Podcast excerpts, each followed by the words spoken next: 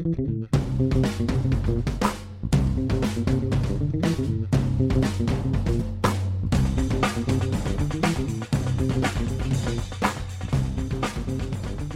there, it's uh, Gary Parrish. It's Wednesday, February 22nd. Welcome back to the Eye on College Basketball Podcast. I got Matt Norlander here with me, and we got a lot to get to, including a preview of tonight's Duke Syracuse game, and a preview of tonight's Louisville North Carolina game, and a preview of tonight's Minnesota Maryland game. But I want to start with uh, Wichita State. Greg Marshall's team won again last night, beat Evansville 109 83.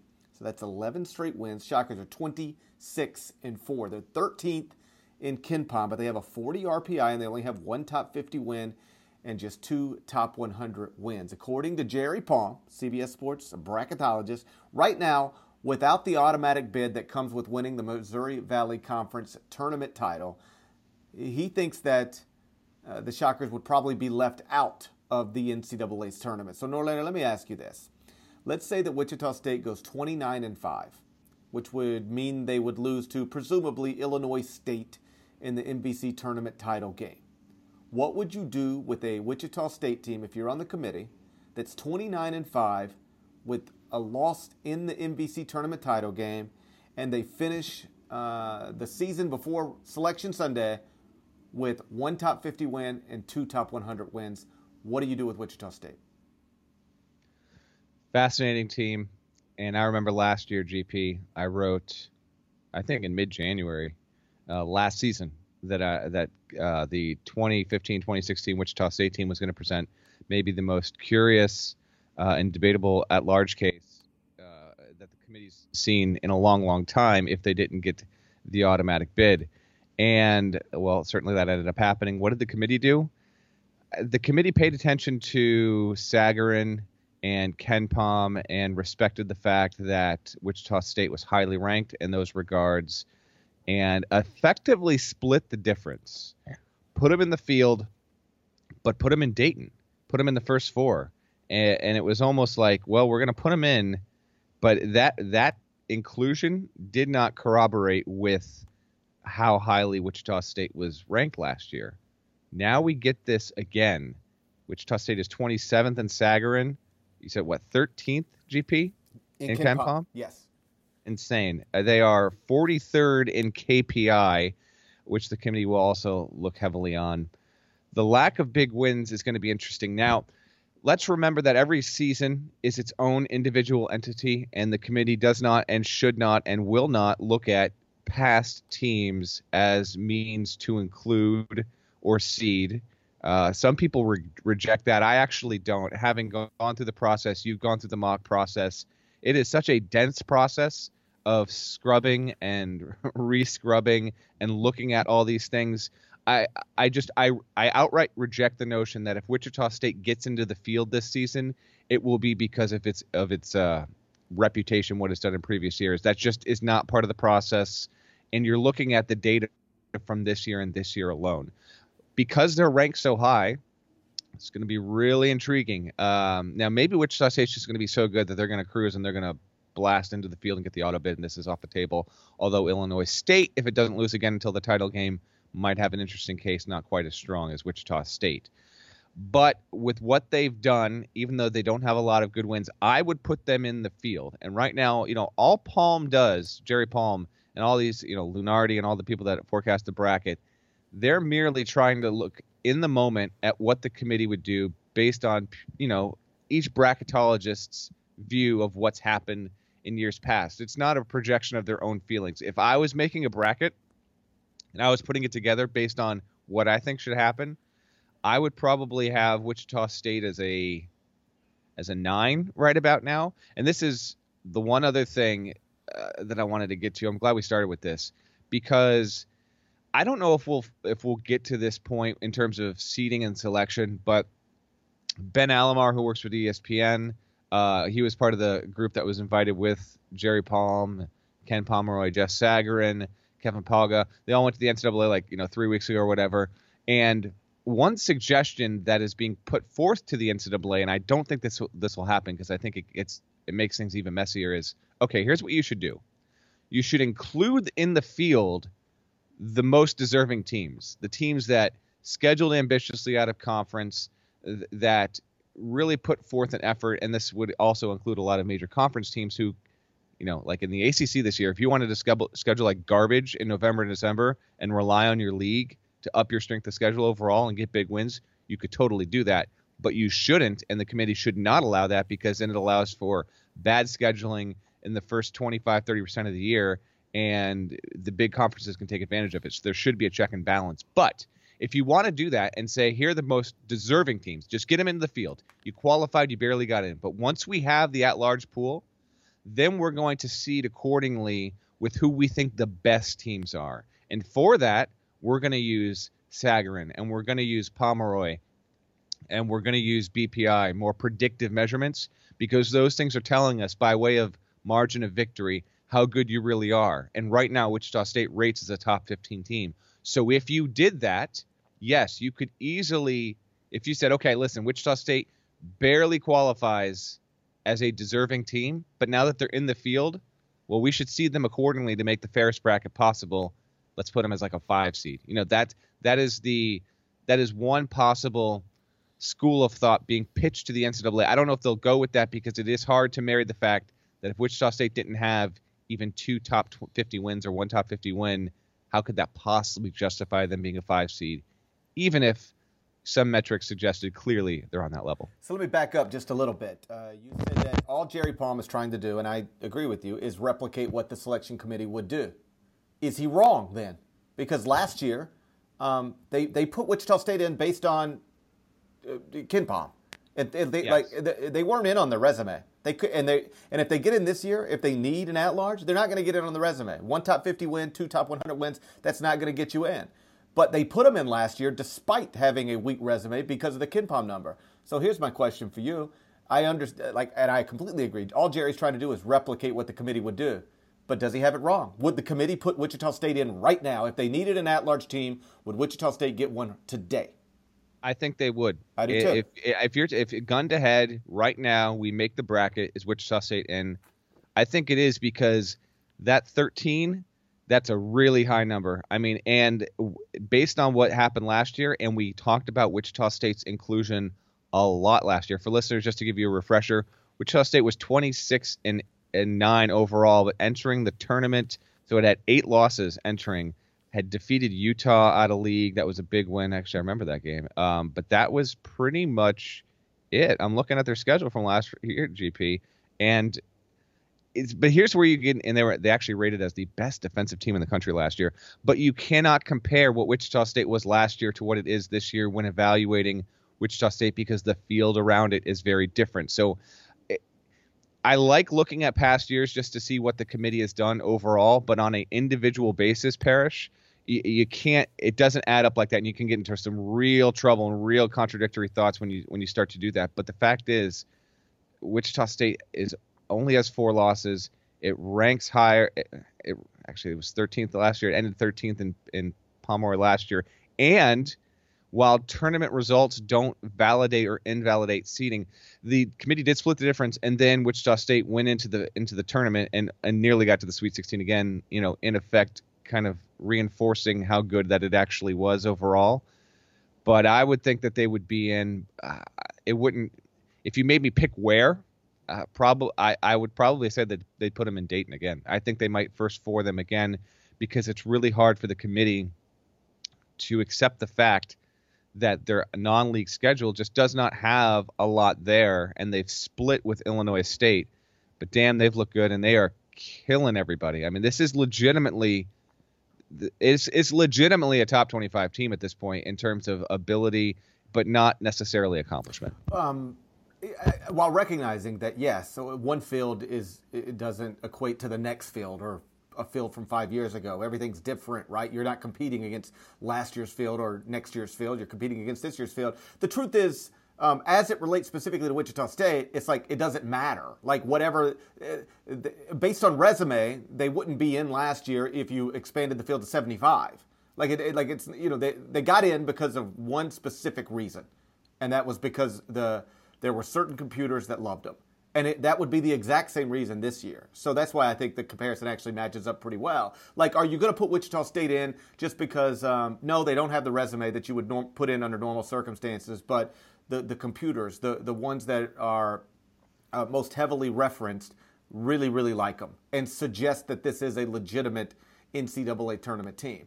Uh, the the committee did that last year. That's that that's what it boiled down to. Whether they framed it that way or not, that's what it came down to. And if you were going to put them in this year, um, it would come down to the exact same thing. And so my thing is, if if you're trying to replicate what the committee would do, and we just watched what the committee would do last year, like it, it suggests that they would do the same thing again this year. And I know that what happened last year isn't supposed to matter. And the fact that Greg Marshall's coaching the team isn't supposed to matter. And the fact that it's Wichita State that we've seen make runs in the NCAA tournament isn't supposed to matter. And I like when you're looking at the computer screens, I understand it doesn't. These are still humans making these decisions. They know. Who, I understand. They, I know. They still know that it's in their head somewhere. Whether they whether they know it or not, they can sit there and deny to you, no, that did, we did not take Greg Marshall into account at all. We did not take um, last year's results or the 2013 Final Four into into consideration at all. And I and I'll believe them because I believe they believe that. But it, for the same reasons, when some when your buddy from down the street's filling out a bracket, he goes, "Ooh, you don't you you, you want to take Tom Izzo to go deep because it's Tom Izzo." That's in somebody's head somewhere, whether they know it or not. Well, okay, uh, so I would agree with that. Except here's how it can it can kind of eliminate itself because let's say Wichita State winds up getting you know one of the final two or three bids Parrish, and in that cluster of teams that does not get in or barely gets in is let's just make make this hypothetical. Okay, let's say Northwestern goes on a skid in. It's Northwestern and it's VCU, and you could easily say, oh well, VCU's had tournament success and they didn't get in, or Northwestern would have been a great story and they could have gotten in, but they didn't get in. You know, you see what I'm saying? So yeah. like, there are other factors with other teams no, that you. you. could say. But here's, so, here's so I'm not saying that. that's the reason why. I'm just saying you can get into those situations with two or three teams, and you can easily frame it for or against why you would or would not put them yeah. in based on general human impression. I, I got you. Here's what I would say: um, VCU doesn't resonate like Wichita State, and uh, beyond that, here's the other human factor: people don't like to be called stupid, right? Like people don't like that. It doesn't mean you cater to it, but you don't you don't enjoy it. And so, like if if Wichita State really plays this out the way we are hypothetically saying it could go down, in other words, win final regular season game, win two in in St. Louis, then lose to Illinois State in the MVC title game, and be sitting at 29 and five on Selection Sunday with a top 15 KenPom rating, or even a top 20 KenPom rating. Like let's say the Illinois State uh, law, law, hypothetical Illinois State loss in the tournament title game gets them and they slip down to 18th in KenPom, whatever. If they're sitting there with 29 and 5, top 20 KenPom rating, and you don't put them in the field, everybody calls you stupid. Everybody says you don't know anything about basketball, you don't know what you're doing. Greg Marshall, who ain't shy, goes on television, calls you stupid. Like the, uh, no committee member will ever admit that. Well, yeah, we we just we recognize everybody would call us stupid if we left Wichita, but that's in your head somewhere. It just is. And I, I'm not saying it'll be the determining factor. I'm just saying this 29 and 5 on selection Sunday with a top 20 KenPom rating, I think they're in. And I think the committee puts them in for what for either the exact same reasons they did last year or different reasons, but I don't think they get left out. Yeah, it uh it's going to be interesting. Uh, and, and the Valley. What, and here's what I would say, because we got into this debate, not a debate, we just got into a conversation last night on CBS Sports Network. So I was in studio with Dana Jacobson and Danny Granger and Wally Szczerbiak. And first things first, when you talk to basketball players who like like they respect the selection process, but they also like roll their eyes at it. Like, get out of my face with top 50 RPI wins. I couldn't care less. I watch these teams. Wichita State's good. Like Wichita State's good. If you have an NCAA tournament without Wichita State, you're just being stupid. Like when you talk to Granger and Szczerbiak, and I come at come at them with resumes, they just they look at me like I'm a nerd. You know, they're, they're like, dude, if you know. yeah, but uh, whatever. Like, I get that, but at the same time, there's a reason why we have and need all this data because no, no, you no, cannot like, rely on this "I played the game" thing. Like, there I, is some value in that. I know you're not fighting. I'm just speaking speaking in general. Like, there's definitely some value in that, and can and should be brought to a conversation. And I would argue that the committee would be benefited by having one or two former players. But you you just yeah uh, continue that's yeah, you yeah, just can't no, rely that, on that. that's not the point i was trying to make the point i was trying to make is that's that's where the conversation starts like get out of here with that i don't care anything about their resume all i know is i watch them play every week and they beat the crap out of everybody every time they play That's a that's one of the better teams in America, a legitimate top 25 team. If you're having an NCAA tournament, you should have them in. The other point that they make that I think is much more valid in the sense that it's something that you really should take under consideration. Like, even if you're going to disregard what former NBA All Stars think of the quality of a basketball team from Wichita, this is something they say that I think makes some sense. If you look at the way their schedule has to break down, given that their league affiliation is with the Missouri Valley Conference, um, the games that matter to them always happen early. Always. And if you look at they're, you know, right now they've played five top 50 games, and three of those came before Christmas. Two of them came in November. And when you are losing three of your top four scores from the previous team, Ron Baker, uh, Fred VanVleet, Anton Grady, plus Evan Wessel, you're spending November, December trying to figure things out. You're not who you are going to be. Like Villanova can sort of be who it's going to be early because they, they're returning so many key pieces. Um, you know, like with Wichita State, like if you're telling me what matters relative to their resume are it's mostly games that are played in November, December, and then I'm telling you they don't even know who they are in November, December because they just lost their their three-year starting point guard, uh, Ron Baker, Anton Grady, Evan Wessel. They just saw some important pieces. Like you you it's just it's fundamentally unfair to base their resume and and and thus their NCAA tournament at large bid candidacy on stuff that happened in November December because they were trying to figure out what they were post Baker, VanVleet, Grady, and Wessel. And I do think there's something to that because uh, they can't get. If you're saying what matters is top 50 wins, top 100 wins, and then you're also saying you better get them in November, December because you can't get them past that. Uh, that seems fundamentally unfair because, like, if you put them in the Big 12, and, and it is true, they wouldn't be beating people like this in the Big 12, and they wouldn't be winning this many games in the Big 12.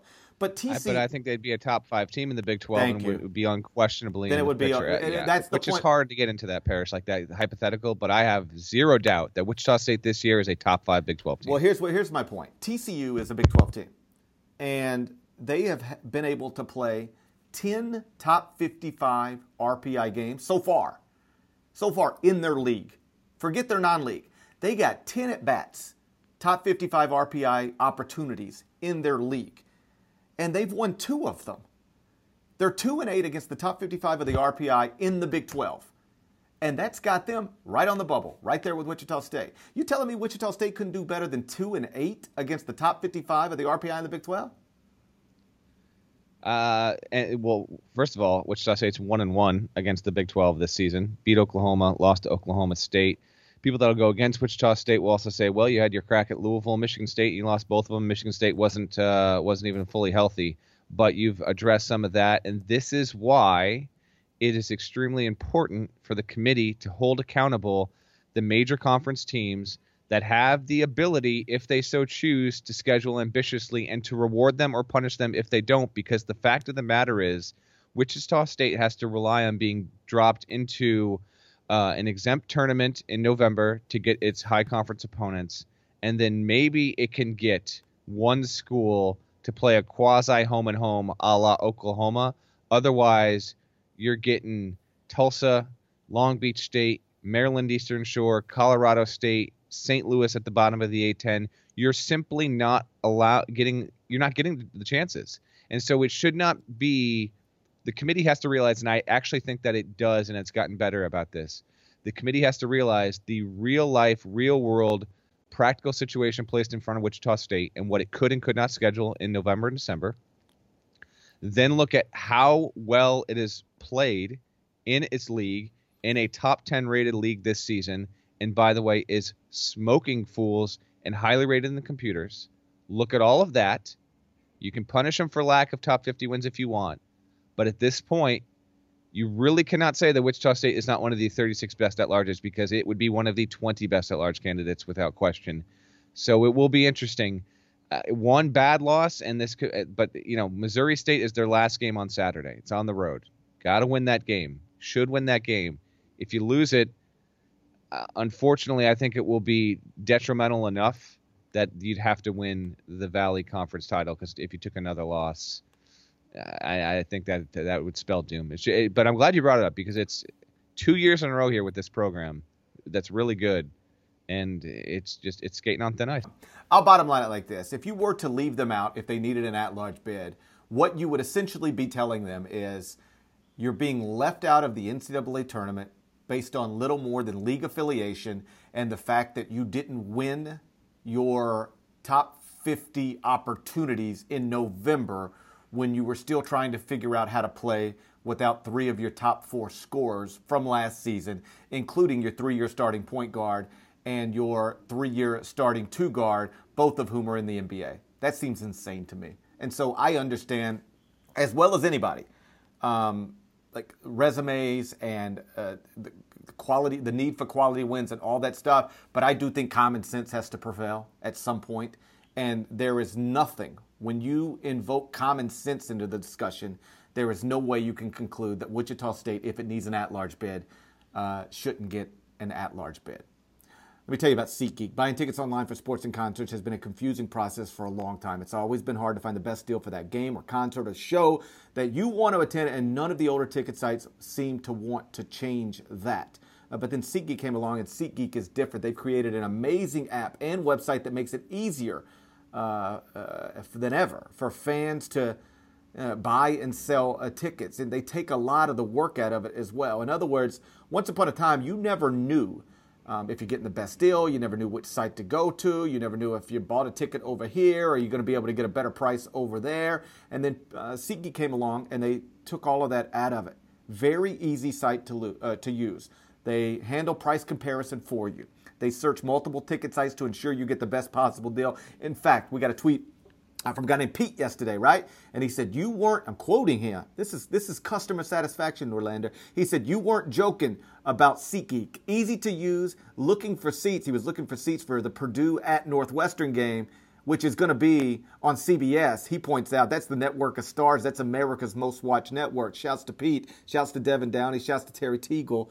Shouts to Devin Downey again. Shouts to Chester, South Carolina. SeatGeek is on uh, uh, the web at SeatGeek.com. There's a SeatGeek app. If you haven't downloaded it yet, you should. Then you're going to purchase tickets, use the promo code CollegeBB, and SeatGeek's going to send you $20 after you've made your first ticket purchase. That's $20 after you made your first ticket purchase. Again, the promo code is CollegeBB. So go download the SeatGeek app, purchase tickets to whatever you purchase tickets to, and uh, then use the promo code CollegeBB, and SeatGeek's going to send you 20 bucks after you've made your first ticket purchase. That's SeatGeek, millions of tickets in one place. So, not only did Wichita State win last night, Norlander, Kentucky won again. Struggled a little bit at Missouri, but won again. Florida won again. So, sets up a massive game on Saturday, also on CBS, also on America's Most Watched Network, also on the Network of Stars. Kentucky and Florida, I believe it's a 2 Eastern tip. Both are 13 and 2 in the SEC. And while I know nothing is guaranteed, uh, if you look at their schedules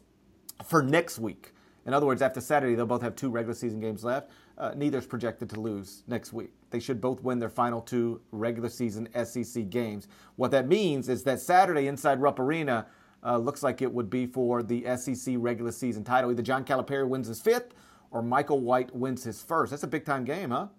Huge game. Florida's won nine in a row, is averaging uh, a 20 point vic- uh, margin of victory in those nine games, and right now looks like the best team in the SEC. That includes a 22 point home win over the Wildcats. Of course, no one goes into the O Dome and walks out with the victory. We, are aware of that most Been times. That for years. Without a doubt. The Florida is an interesting team because it doesn't have a star, wasn't projected highly in the preseason. Mike White's just getting started there, and so you know Kasey Hill, KeVaughn Allen, Canyon Barry. They lost John Egbunu for the year, their most you know necessary backline defender, and yet they still haven't had any issues. They put up 81 on South Carolina, a really good defensive team. I, I think this is the best team in the SEC right now. We'll be very interested to see how they play against Kentucky with the league title on the line. Mike White is essentially a year ahead of schedule. Last time Florida won nine in a row, Billy Donovan was on the sidelines. Florida won the league and got a one seed in the process. Florida will have a chance at a two if it can sweep Kentucky, which is a tall task, and I'm not. I don't think that they'll win. But right now, with how Florida's playing, you saw Kentucky was not itself completely uh, against Missouri. I mean, I, road games can be tough. I get that, but Missouri's bad, so bad, and Kentucky just put on a C performance basically. So at this point, I would power rank the SEC as Florida one, Kentucky two, South Carolina three, and South Carolina is, their hold on three is is barely there because they've lost three straight, four out of five. But good on the Gators. I understand a lot of people haven't seen a ton of this team and might be skeptical about how good they are. They are ranked fourth in KenPom, which is kind of bonkers. They're 23 and five overall. Actually, did play Gonzaga pretty well back in November in Orlando. I watched that game. They only lost by five. So uh, a legit team. But as I wrote on Tuesday night, uh, you know, Florida's unconditional moment of arrival and acceptance in terms of their placement of the college basketball hierarchy this season will come if they can win at Kentucky. And even then, it will still be more about Kentucky losing than Florida winning. But if the Gators can win at Rupp, then you at least seriously consider them as a Final Four team going forward because they will have certainly earned it to that point. Uh, Florida's good. I think Kentucky, if I were power ranking the SEC, I would go Kentucky one, Florida two, but um, I don't mean that as any uh, discredit to, to what Mike's done uh, down in Gainesville. Like replacing a legend is not easy and uh, he's done it about so far about as well as you could possibly expect to do it. Uh, he's got this team right now playing on Saturday uh, for an SEC for what should be an SEC regular season title. You would think that either way, if you win Saturday, whoever wins Saturday is going to be guaranteed at least a share of the SEC regular season title because you ain't losing twice in the final week. So, um, you know, yeah, I mean, the, basically, you win this game on Saturday, you're getting an SEC title. Whether you win it outright or share it, we'll get to see. But if you can win this on Saturday, you get an outright, uh, you get a, you get at least a part of an SEC title. You're basically guaranteed that. Um, I think Kentucky is going to win uh, for the same reasons that Florida won the first one. Uh, Kentucky's at home this time. Florida was at home last time. So I do think Kentucky um, heads into the final week of the regular season with a one game lead uh, on Florida in the SEC. But still, these are uh, you know, two teams I think uh, that are got an opportunity to advance to the second weekend of the NCAA tournament. I believe Kentucky's ceiling is higher for the obvious reasons that we've talked about a million times. You know, they've got probably three, you know, top 20, top 25 picks in the upcoming NBA draft. De'Aaron Fox, Malik Monk, Bam Adebayo. When you've got that, you've got a chance. I don't know that Florida has anything close to that, but that's a good college basketball team. And uh, if they both end up in the Sweet 16, Elite Eight, maybe even Final Four, it wouldn't be the craziest thing in the world to me. Again, that tip off is 2 o'clock Eastern Saturday. It's on America's most, most watched network. That's the network of stars, CBS. Brad, uh, Brad, I almost called you Brad Carson, my radio producer. it's all good, man. Just roll with it. Uh, um, tonight, we got a handful of interesting games. Let's start with Duke Syracuse, 7 o'clock Eastern tip. It's on ESPN, a, a, a network that has stars, but not the network of stars. Duke is a four point favorite in the Carrier Dome. What are you doing with this game, Norlander? I'm watching it. That's what I'm doing with it. Yeah, but I'm saying if you've got to put your hard earned cash, are you laying the four points or are you taking Syracuse plus the points at home? Duke has won, what, seven in a row, GP? Bunch They're rolling. In, uh, fair, in, fairness, in fairness to Mike, I sort of rolled my eyes, and I think you did too, about him taking all their stuff. But like they haven't lost since he took their stuff. That's legit. That's a legitimate point, Parrish. maybe that. Maybe I should. Maybe I should learn a lesson. Stop questioning Hall of Fame coaches. Hey, listen. You know what? When we're wrong, we will cop to it, and we definitely thought that that move was stupid and lame and trite and played out. But since Mike Krzyzewski told the Duke players that they were not allowed to wear Duke gear or go into the locker room, they have not lost a game since. Apparently, it worked. Uh, I think Syracuse is going to win this game. Although Syracuse, I would put on the super short list like top three un- most unpredictable teams there are. Just a weird group. Their tournament profile is so bizarre. Um, lost three straight. Need this win because they got Louisville on the road. They're not winning that game on Sunday. Should finish up with a home win over Georgia Tech, you would think. Give me 'Cuse. Give me 'Cuse. Let's say 80 to 76 here. The the dome comes alive. That building is massive, but it can be really tremendous when you've got a big game. That will be a big game. Duke Duke's winning streak comes to an end. The Orange get the win on Wednesday night. I've been to a Duke Syracuse game at the Dome, and it was uh, terrific. It was a controversial game, but I can't remember why. I feel like Rodney Hood was involved for some reason. Do you remember that at all? Um, no, the, the only controversial Duke Syracuse game I vividly remember is the Boeheim Jacket game, but that was at Cameron. But uh, I was at that. Yeah. I know what you're saying. Like this is this is now flickering something in my brain, Feels like there was a remember. there was a dunk and then or a goaltend or a, goaltend non-goaltend. or a block call char or something. It was something controversial. yeah, you're right. Yeah, like Rod, I, I, I can see Rodney Hood, I can see controversy, but I don't really remember the details. But I was in the Carrier Dome for that, and I remember it being a a, a, a really fun game. And then um, I was at the Jim Boeheim Jacket game t- uh, as well. So there's a. It's funny these aren't like long time. Uh, you know, league rivals. Obviously, Syracuse was in the Big East for all those years, but it's turned into a nice little like circle it on the calendar matchup. You know, you get two Hall of Fame coaches who have obviously worked together uh, with USA Basketball uh, two tremendous fan bases, two big brands in college basketball. It's a fun game. So Duke at Syracuse tonight. I'll go Duke 76, Syracuse 69. I'll go Duke to, to win the game on the road, cover the number. Uh, but remember, as always, uh, I, I lose more bets than I uh, than I get right. Another game that's interesting: uh, Minnesota at Maryland. Two teams that uh, project to go to the NCAA tournament. And the Big Ten's interesting because I think Jerry Palm right now has got seven Big Ten teams in the field, which is fine. I'm not disagreeing, but it's like seven in the field. How many do you trust to get to the Sweet 16? Like it could be seven. Ah, jeez, man. Trust. I mean, like you would put you would like. I mean, obviously Purdue can do it. Wisconsin, Wisconsin do and it. Purdue would be the only two teams I trust. Yeah, I mean, any of them could do it by definition. Maryland can do it, but yeah, it would very much be a matchup thing with me. with I, yeah, I think I think it's going to be a come down to a matchup thing with a lot of those Big Ten teams. But it wouldn't surprise me if we look up Big Ten gets seven teams in the NCAA tournament. Richard Pitino goes for the first time. Northwestern goes for the first time. Uh, Melo goes for the third straight time. And then you look up in the Sweet 16, and it's like, oh wow, they had seven when this thing started. Now they only got one left. Like that wouldn't surprise me at all. Maryland, Minnesota. Let's see the number on that, Norlander, so we can get an official gambling prediction. Uh, Maryland, Maryland minus four at home. I like Maryland there. Number's too small, Uh, Norlander. I think that number's too small. Yeah, I think you're right. Uh, Minnesota's been able to bounce back. They have uh, gone five. They dropped five. They've won five, and revived their season. Win here. Uh, I can't say lock because I define lock as you can literally lose every other game left on your schedule and still unquestionably be in the NCAA tournament.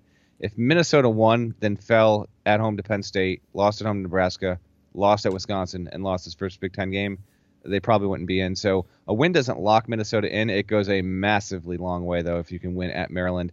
Don't think that's going to happen though. I'll have the ter- Terps. I got the Terps sizably. Give me uh give me Maryland to dodge the close game that it uh, has frequently played this season, although not as of late. And I will say Maryland rebounds well from its uh, mediocre performance against Wisconsin to beat Minnesota. Uh, give me Maryland 77-63. I think this is going to be a comfortable win. Ooh, I think Maryland Yeah. wins by single digits, but does cover a four point spread. So uh, give me Maryland, I don't know, uh, 76 to 70, something like that. Maryland covers the four, wins by single uh, digits, and uh, continues to be uh, reasonably ranked in the AP top 25 poll. I've got him in the top 25 and one also, by the way, Maryland fans. I didn't have him there for a while. You asked me why every single day. Um, but uh, listen, their resume is good enough now. Uh, Melo has been awesome. Um, I, I'm updating the Player of the Year rankings again today. I put him back in the top 10. Like what he means to that team is just invaluable. You could argue he's he's he's as important or just about as important uh, to his team as anybody else in America is uh, to their team. He's been tremendous, and so uh, yeah, I think Maryland wins uh, comfortably, but still in the single digit range, but covers the four points. Last game I want to touch on before we get out of here, and this is probably the big one. It's a top ten matchup, uh, nine o'clock Eastern tip. Louisville at North Carolina. Cardinals are ranked seventh. They're ten and four in the ACC. Carolina ranked eighth, eleven and three in the ACC. Uh, North Carolina laying six points. Norlander, make your official prediction. I've already made my official prediction on the record. I just got to look and see what it was. Sent it to Jeff Greer. Does a great job covering the Cardinals for the Courier Journal. Here's what I said. Tar Heels get a good game, but keep the Cards at arm's length through most of the game, and in doing so, firm up their status alongside Kansas as the national frontrunners to win the title as we head into March. And I've got Carolina winning 76 to 68. Oh, so you got Carolina covering. I've got Carolina 77 74. So I think Carolina wins the game. They're not going to lose. I don't think they're going to lose in the Dean Smith Center, but Louisville's good enough to, uh, to keep it close. So I would say Louisville covers the plus six, but doesn't win the game. I'm seeing if anyone that he asked picked. Yeah, Myron Medcalf at ESPN has Louisville by one. He has to. Uh, Kyle Boone has Louisville. Our own Kyle Boone at CBS Sports has Louisville 77 74. Shout out to Kyle Boone and Drew Deener. I think he's a local dude. Has Louisville. Mark Ennis, who's a Cardinal fanboy. You're cool, Mark. I'm just kidding. Uh, has uh, Louisville winning, but yeah, most of these. it are... is funny when you because like Kyle Tucker will do these things, Jeff Greer will do these things, and it's so like when you look at them, particularly when it comes down to like a Louisville Kentucky game it's like all the dudes who work for the Kentucky sites pick Kentucky, and all the dudes who pick work for the Louisville site pick Louisville. It's like they almost never go against their own thing, even when it's like like there, there's no reason to pick the other team if they're affiliated with that team, like they so often do. It's hilarious. Jody Demling, Cardinal Authority. Jody does a good job, but he's got Louisville winning. But yeah, this is like see, 90... that's what I'm talking about. I like Jody, but like that's what I'm talking about. this is like 90% Carolina. I would love to get a really good game here, and it is cool that uh, I think this is the first time. I Maybe I missed it, but I think this is the first time the four Hall of Famers are coaching against each other on the same night. How about uh, that? in that league? So that's pretty cool. Um, and yeah, I just Carolina at home I actually think it will be a good watchable game. I just don't get the sense that Louisville will be threatening for the final six or seven minutes, and Carolina will just uh, have them at arm's length. I will I will tag it with this GP. If Louisville does win, I get the sense that people just similar to Florida. There's no outstanding star. They win with a lot of defense. Um, but despite having a Hall of Fame coach, I don't think that people would rank Louisville among their top seven or eight most likely national champion picks at this point. I think a win at Carolina drastically changes their impression on a national level, even though I personally think that Louisville is a clear cut top 10 team right now.